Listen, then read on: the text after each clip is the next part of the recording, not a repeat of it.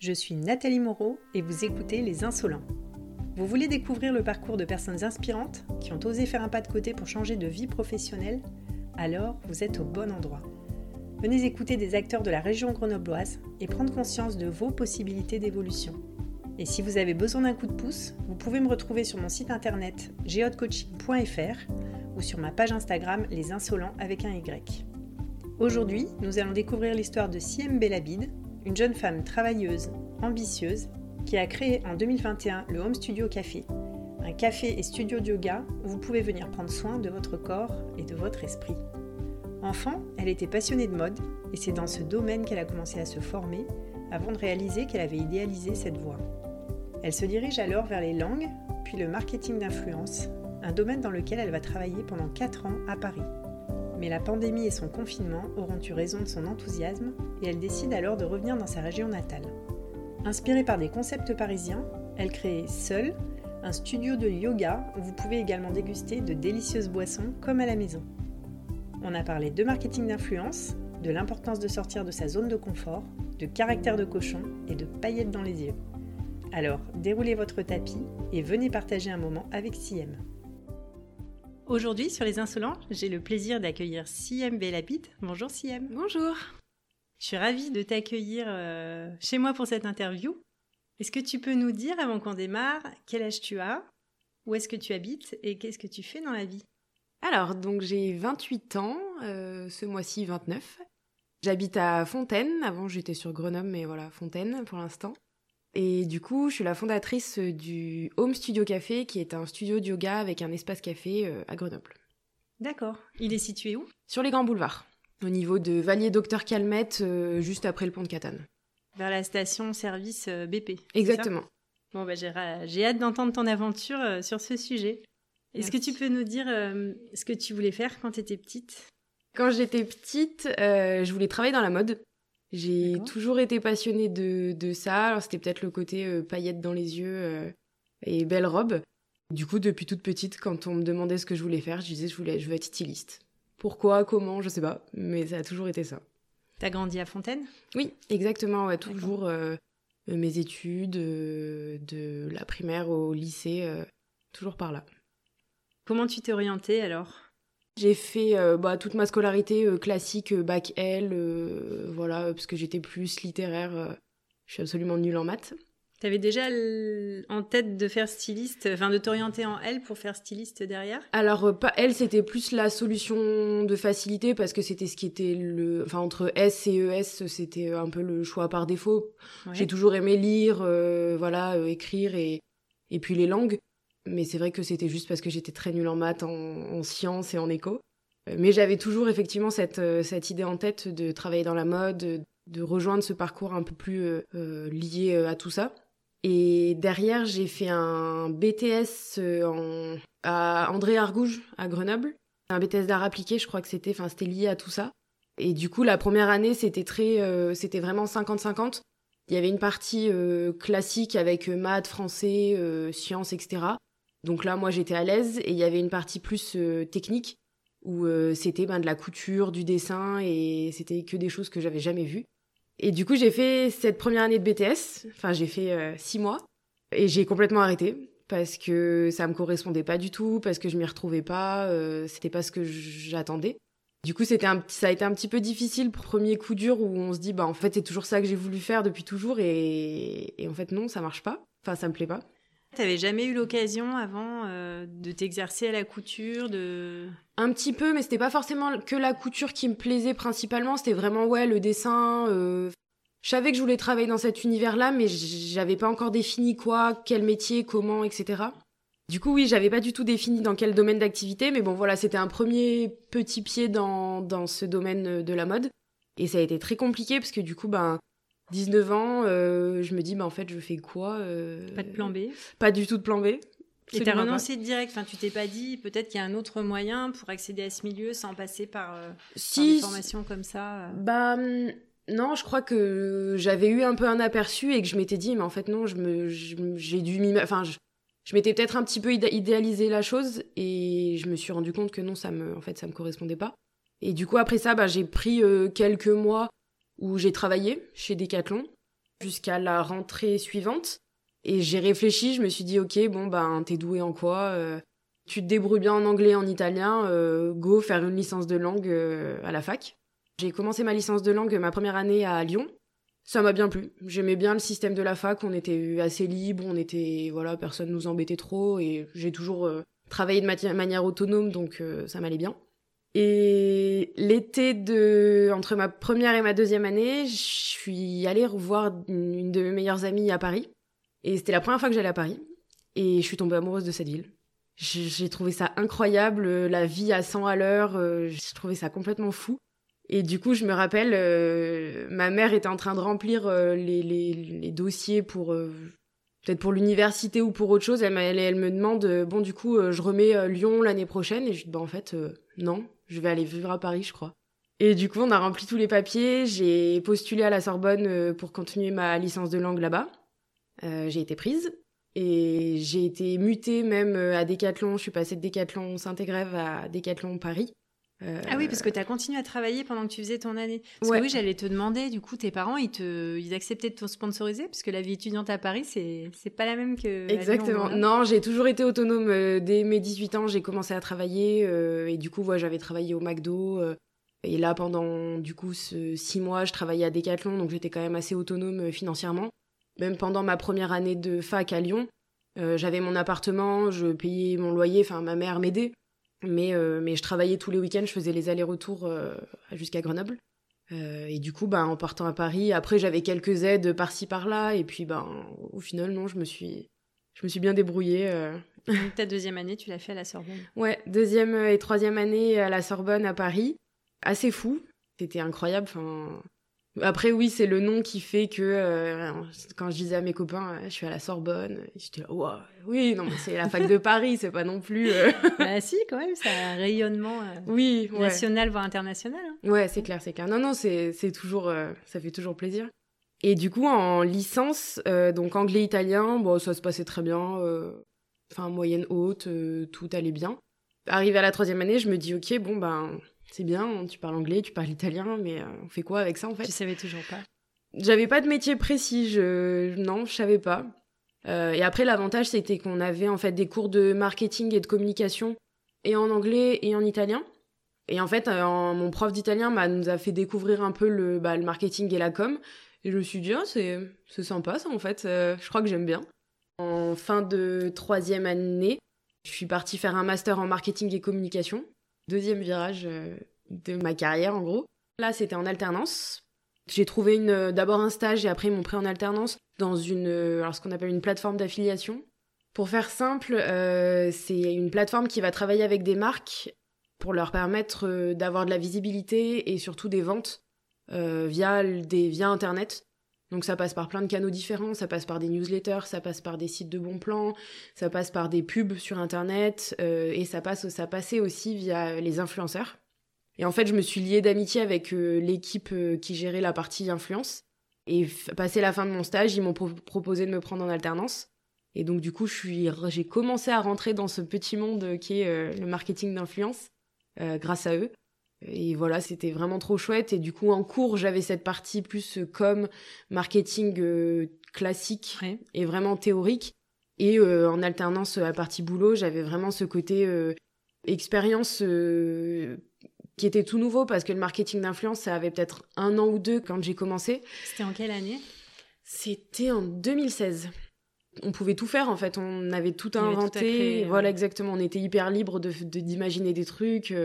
Et mon responsable de, de l'époque, Samuel, est, c'est le roi pour avoir des idées euh, complètement farfelues mais complètement exceptionnelles. Donc, euh, donc c'était hyper enrichissant de travailler avec eux euh, là-dessus.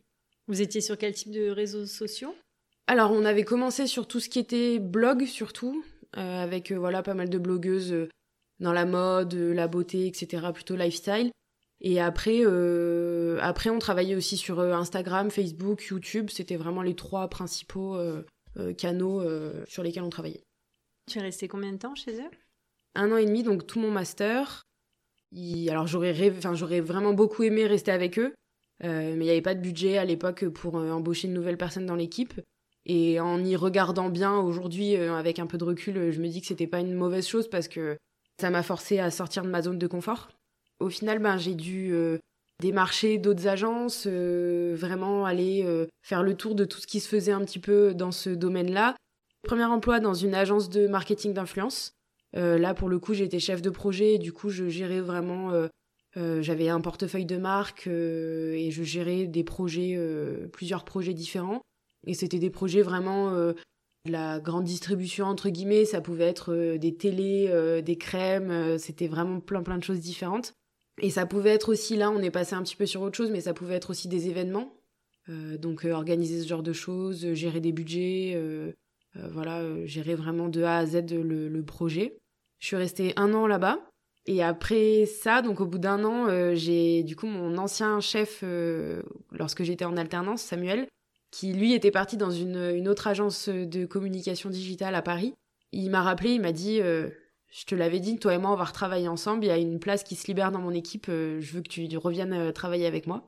Du coup, j'étais trop contente parce que c'était l'agence dans laquelle il était, c'était un peu le rêve, le rêve de fou. Vraiment, le... C'est quoi comme agence? Ça s'appelle Even. Euh, c'était vraiment un peu le stéréotype de l'agence de pub parisienne, euh, en plein dans le sentier au cœur de Paris. Euh. puis retravailler avec Sam, c'était juste trop cool. On était hyper complémentaires, on était vraiment devenus amis en fait. Et je suis partie là-bas et du coup je gérais toutes les marques de, de grande consommation. Et là, c'était juste fou. C'était, pour le coup, ça rejoignait un petit peu les paillettes que j'avais dans les yeux quand je voulais, quand j'étais petite et que je disais que je voulais travailler dans la mode. On gérait typiquement euh, Disney et toutes les avant-premières des films Disney, Pixar, euh, Marvel, etc. Donc euh, au Grand Rex, les soirées, les, les... c'était juste fou. On gérait Samsung, Maison du Monde, Nutella, tout le groupe Danone. Enfin, c'était c'était vraiment incroyable. C'était vraiment des belles marques, des beaux noms. Et là aussi, pour le coup, c'était j'avais un petit peu plus de responsabilités et moi, je me mettais aussi un petit peu plus de pression. C'était un an et demi qui ont été vraiment trop trop cool. Mais voilà, arrivé un moment, Noël 2019, euh, ça faisait sept ans que j'étais à Paris. Et euh, la frénésie, euh, tout ce qui m'avait plu en fait au départ était en train de m'épuiser, de, me fatiguer. De... J'étais arrivée au bout de ma vie à Paris. Et je me suis dit, ok, c'est ça ta vie en fait. tu te lèves le matin, tu vas au taf, il est 9h30, tu sors, il est 20h, tu rentres chez toi, tu manges, tu promènes ton chien, tu vas tu recommences euh, le métro, machin. Euh, un peu fatigant et puis aussi je me mettais moi euh, beaucoup de pression parce que je voulais faire les choses hyper bien. J'étais aussi très rigoureuse très voilà je, me mettais la, la, barre haute toute seule. Il y a eu les grèves en Noël 2019 à Paris grève des transports etc c'était vraiment un enfer sur terre de vivre à Paris à ce moment-là. Et je me suis dit ok c'est bon stop mais je voyais ça un petit peu comme un échec de me dire ok ben j'ai dit à mes potes ouais je vais à la Sorbonne ouais je travaille dans une agence de pub ouais et en fait je rentre. Je me suis dit ok bon euh, qu'est-ce que je fais? C'est quoi la suite en fait? J'avais commencé le yoga euh, deux ans auparavant et ça me faisait vachement de bien au niveau ben voilà de la pression du stress ça me permettait vraiment d'évacuer euh, de manière bénéfique tout tout ça toutes ces semaines où je courais de partout. Après je suis rentrée par la porte vraiment du sport du yoga en tant que sport physique pour me dépenser, pour me muscler, etc.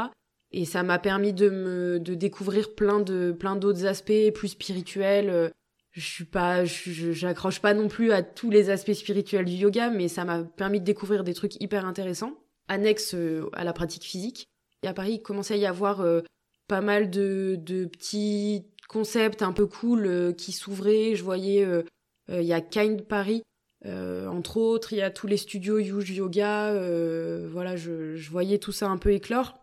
Où c'était des concepts un peu hybrides entre studio de yoga, boutique, café et tout. Et je, je me souviens, c'était Noël 2019, j'étais dans mon lit et je me disais, c'est vrai que quand même, euh, ouais, ce serait cool ça quand même à Grenoble. Euh.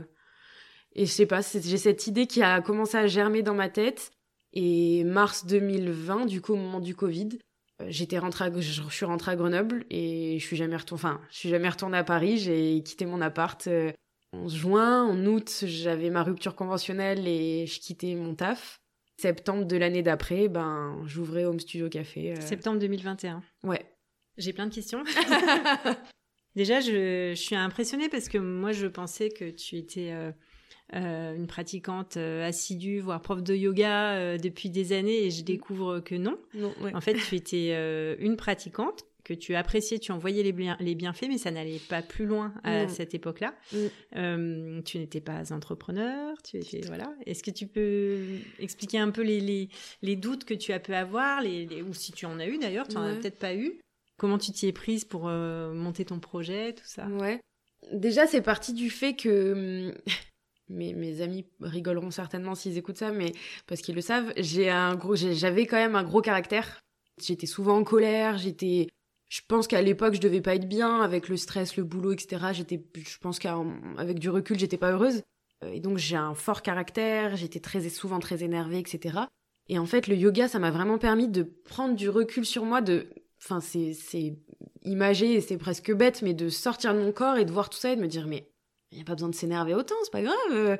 Ça m'a vraiment fait du bien, et physiquement et mentalement. Et je me suis dit, mais c'est pas possible si moi, avec mon caractère de cochon que j'ai, le yoga arrive à me, à me faire autant de bien, mais ça peut faire que du bien à tout le monde, c'est pas possible, faut que les gens se rendent compte.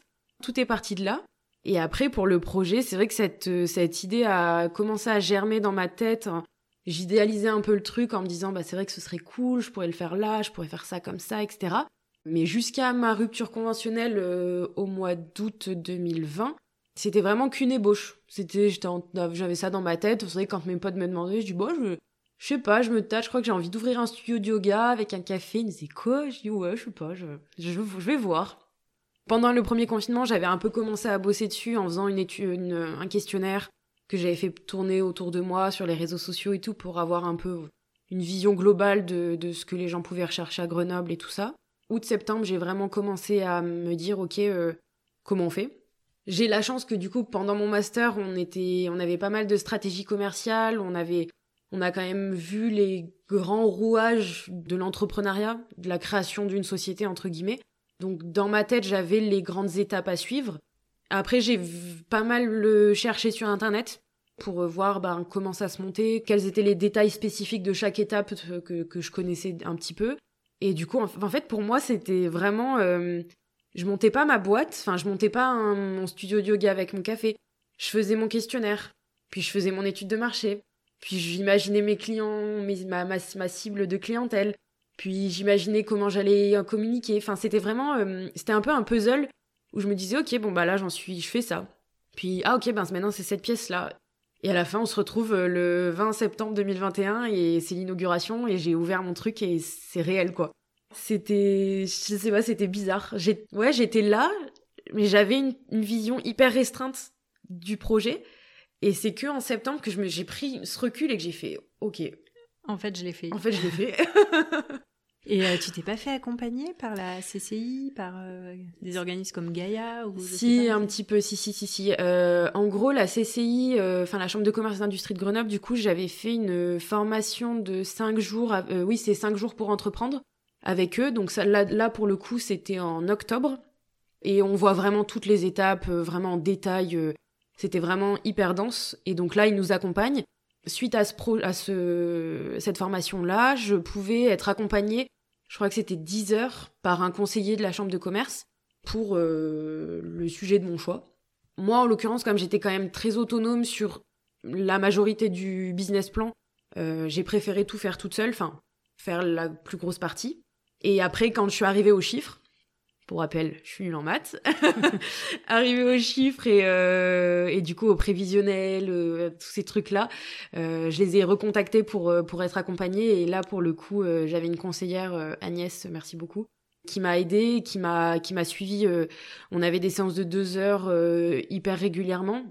Et on a vraiment tout passé au, au peigne fin. Ils ont un super logiciel où on rentre tout et ça te, ça te permet de voir, de, de tout pré-remplir et tout ça. Donc eux, ils m'ont aidé. Et après, euh, Gaïa, c'était plus pour la partie euh, pré-donneur, où là, j'ai été accompagnée. Euh, je suis passée devant une commission, etc., pour présenter le projet et tout ça. Et eux m'ont accompagnée, euh, pour le coup, financièrement, plus que conseillèrement, si je peux dire. Tout ça dans un contexte de pandémie, de confinement. Euh, Tout à fait. et voilà, tu crées quand même un, un concept qui était basé sur euh, bah, le droit de sortir de chez soi. qui était littéralement basé sur les deux choses qu'on n'avait plus le droit de faire, c'est-à-dire boire des cafés, faire du sport. Tout à fait. Tout à fait. Et euh, ça t'a pas freiné? J'avais au fond de moi, alors je sais pas pourquoi, comment, qu'est-ce que c'était, mais au fond de moi, je, je me disais que septembre 2021, j'avais j'avais cette intuition que ça irait mieux, que je sais pas, j'avais l'impression que j'avais une bonne étoile au-dessus de ma tête et que ça, ça allait se faire, ça allait bien se passer, que c'était toutes les étoiles étaient alignées pour que ça se passe en fait. À la base, j'avais dit euh, janvier 2021. Enfin, je m'étais mis dans la tête cette date-là. Euh, c'était pas du tout possible parce qu'on était, on s'est fait reconfiner pas longtemps après. Et de toute manière, mon projet était pas prêt. Et donc en fait, ouais, ça s'est vraiment tout aligné et mon projet euh, et mon business plan, euh, la recherche de local, le financement, etc., etc. Et cette euh, cette pandémie où du coup ça, on a eu un, une petite accalmie en septembre, tout s'est tout s'était juste aligné. Qu'est-ce qui fait que tu t'es installé à cet endroit-là? Alors à la base, je cherchais des endroits pas en centre-ville.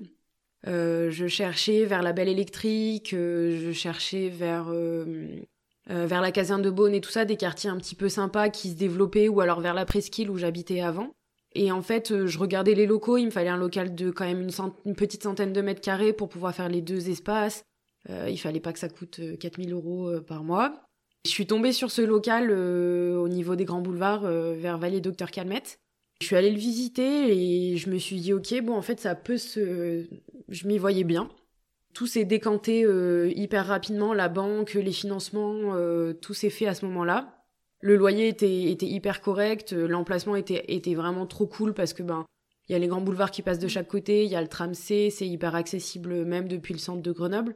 C'est vraiment cool et surtout la lumière, elle est juste incroyable.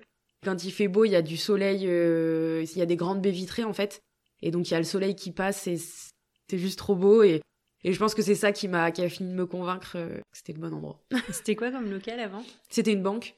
On a fait les, enfin j'ai fait les financements, euh, j'ai signé le local, j'ai signé le prêt à la banque, etc., etc. Tout au mois de juin. J'ai eu les clés le 1er juillet et on a fait deux mois de travaux intensifs avec ma famille. Euh, heureusement, j'ai la chance d'avoir des oncles qui sont tous un peu dans le BTP, qui connaissent du monde et tout ça, donc ils ont réussi à trouver des copains, des trucs pour pour faire les travaux, mais on a littéralement tout refait de la, du sol au plafond. En deux mois. En deux mois. Il paraît, enfin moi j'y connais, moi j'y connaissais rien en travaux, donc j'ai dit, je suis allée voir mes oncles, oui bah tonton, euh, j'ai des travaux à faire dans mon local, tu peux passer? Il est passé, il m'a dit ouais, du coup c'est pour quand? Mi-septembre Ah ouais, ok, bon. Et alors, euh, euh, le prof ou la prof de yoga ou les profs, je sais les pas. Profs. Les profs. comment tu t'y es prise pour pour trouver du monde, pour bâtir quand même une relation avec eux je voulais déjà de base, l'idée c'était de les contacter bien en amont pour pouvoir travailler avec elles ce projet-là, parce que comme tu disais, je suis pas prof. Euh, alors oui, j'adore le yoga, je pratique et tout, mais euh, mais j'ai pas certaines spécificités qu'on peut avoir, qu'on peut connaître quand on est directement prof. Je les avais contactés euh, via des groupes Facebook de yoga à Grenoble. j'avais juste mis un message pour dire que voilà, j'avais ce projet-là et que s'il y avait des personnes intéressées, ben qu'elles me contactent pour qu'on en discute. Euh, je crois que j'ai eu euh, une quinzaine ou une vingtaine de messages euh, de personnes intéressées. Et après, c'était vraiment au feeling. Pour moi, le plus important, c'était le feeling et la vision du projet. Parce que le yoga, moi, j'y suis rentrée par la porte du sport. Donc, c'était par cette porte-là que je voulais le proposer aux gens.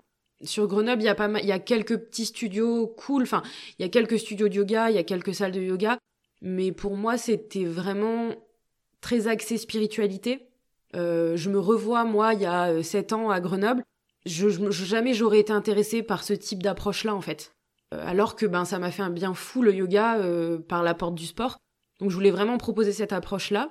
donc il fallait que les profs que je recrute, elles aient le même, la même vision. Il y en a, ouais, 5, 6 avec qui le feeling est bien passé, que j'ai vu, que voilà, et qui en a bu des cafés, etc. Je leur ai expliqué ce que je faisais, ce que je voulais faire.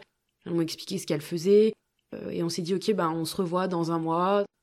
Au fur et à mesure, euh, elles étaient là avec moi euh, quand le projet se montait, se montait, se montait. Et du coup, un peu naturellement, ben, l'équipe s'est créée comme ça. Euh, et du coup, elles sont sept maintenant. À la base, à l'ouverture, elles étaient six. Et maintenant, elles sont sept à donner des cours ben, toutes les semaines. Donc, c'est des cours qui ont lieu du matin au soir, c'est ça? Tout à fait, ouais.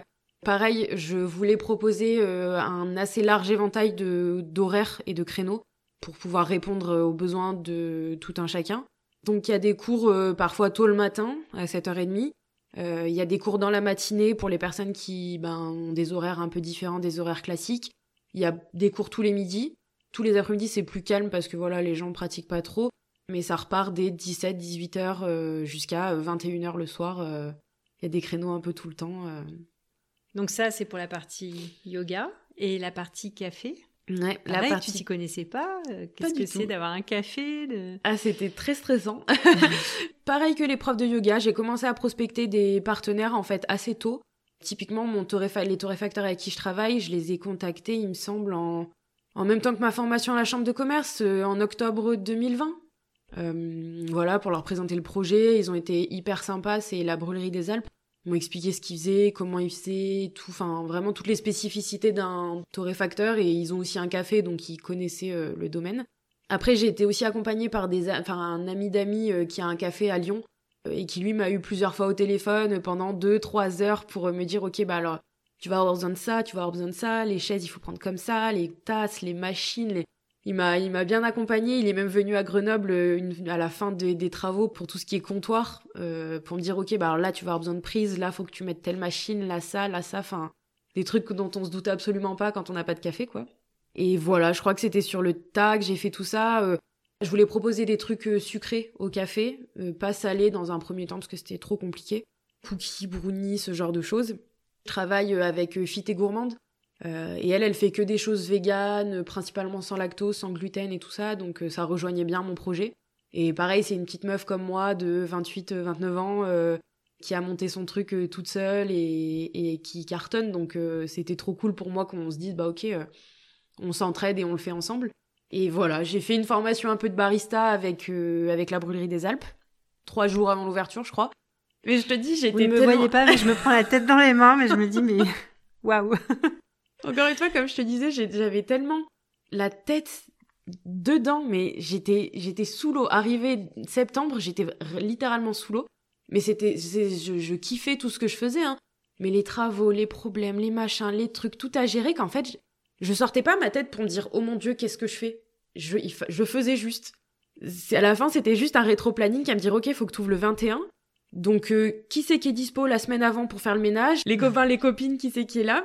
Un petit peu avant encore ok bah alors si je fais ma formation là maintenant c'est bon je commanderai le café là à ce moment là et puis enfin il faut que le matériel arrive avant cette date il faut que je le faisais je me rendais pas vraiment compte que je le faisais du coup le 20 le 20 septembre euh, j'étais derrière mon comptoir excitée comme une puce et et j'ai envoyé des photos à mes copains pour me dire eh, c'est bon, je l'ai fait.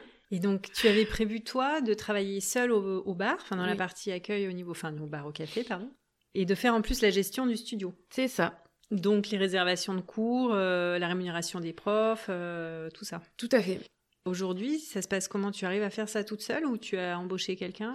Alors non, j'ai pas embauché quelqu'un. Du coup, je, je gère euh, la partie café qui est ouverte de 8h à 19h euh, du lundi au samedi.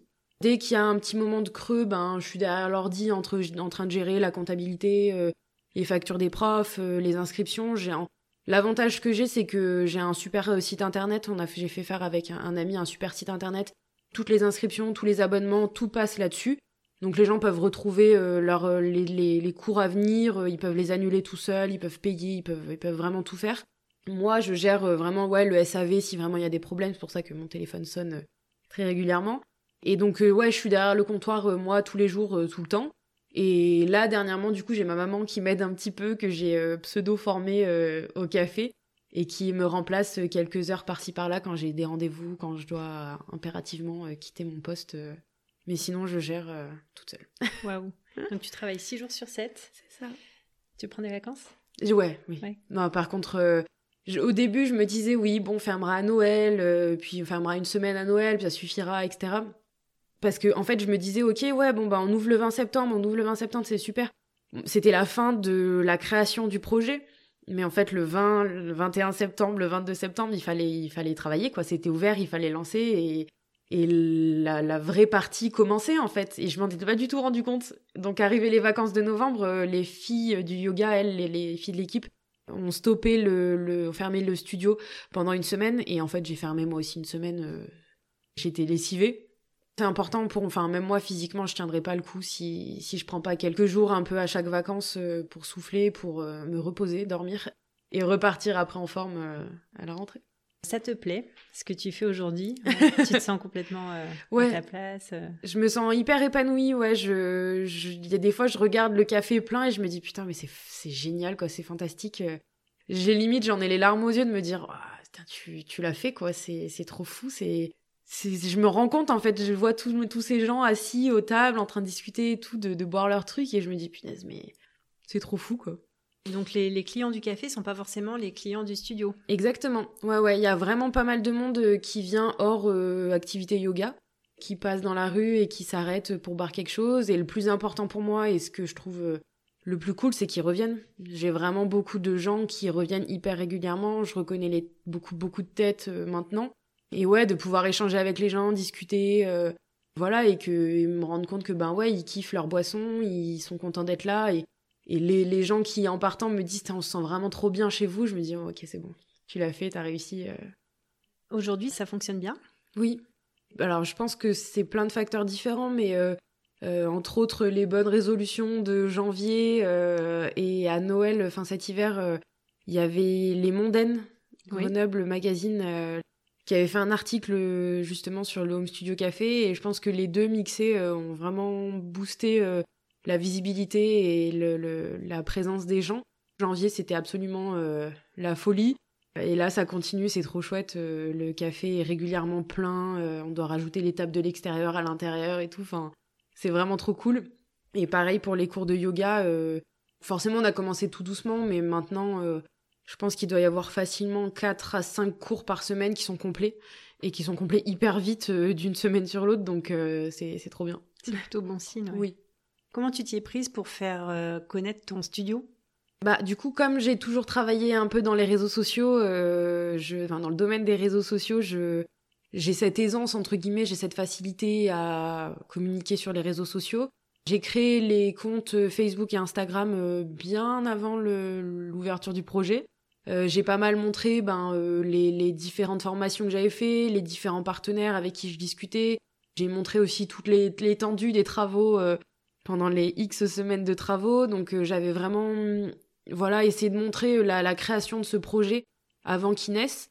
Et ensuite, ben, j'avais une stratégie euh, entre guillemets déjà établie où je savais que je voulais montrer telle chose du café, telle chose du yoga, bien mettre en avant. On a fait un shooting photo avec les profs, avec un de mes meilleurs amis qui est photographe. Voilà, j'ai essayé d'avoir des visuels qui soient jolis, qui soient cool. Et voilà, je pense que principalement c'était ça, c'était vraiment Instagram et Facebook euh, que je mettais en avant. Je fais aussi une newsletter que j'essaye de faire à peu près régulièrement, mais c'est pas très régulier pour me donner des nouvelles aux gens, pour expliquer les nouveautés, c'est tout ça. Et après, ben, j'ai eu de la chance parce que c'est vraiment des gens qui sont venus à moi pour me dire, ok, le projet est cool, euh, viens, on en parle. Il y a eu Les Mondaines, du coup, il y a eu le magazine Beaucartier qui avait fait un article à Noël. Plein de personnes différentes qui sont venues mettre en avant euh, le, projet et qui ont permis que ça rayonne un peu, euh, un peu de partout à Grenoble. Donc aujourd'hui, en plus, tu animes euh, tes réseaux sociaux, c'est ça? C'est ça. Comment, comment ça s'appelle si les gens veulent le trouver? Eh ben, Home Studio Café, comme le projet, ouais. Donc ça aussi, ça prend du temps ouais. gérer une communauté. Euh, Tout à fait. Euh. Après, comme je sais globalement ce que je veux montrer, ce que je dois montrer, je dis bon, enfin tous les jours, je dis bonjour aux gens en story. Je montre, je présente tous les différents cours qui va y avoir, qui vont avoir lieu le lendemain. Voilà, je montre un peu tout ce que je fais moi en termes de boissons, de trucs à grignoter au café, euh, tous les événements, etc. qui peuvent être mis en avant. Je... C'est assez défini, donc du coup je sais ce que je dois poster et c'est plus facile euh, de faire comme ça quoi. Et en plus de tout ça, tu gères les approvisionnements? C'est plusieurs têtes, plusieurs casquettes là. Ouais, donc en, vrai, ta journée elle commence à quelle heure et elle se termine à quelle heure? Ma journée elle commence à 5h30, 6h parce que je suis très lente le matin pour me préparer. Je suis au café à 7h30. Euh, le temps de tout, de passer un petit coup de ménage, de tout ouvrir, tout préparer, etc. J'ouvre à 8h et après je ferme à 19h. Pareil, rebelote un peu de ménage, tout ranger, etc. pour le soir et bah, je suis chez moi à 19h30. Je pense qu'à 21h30, il n'y a plus personne.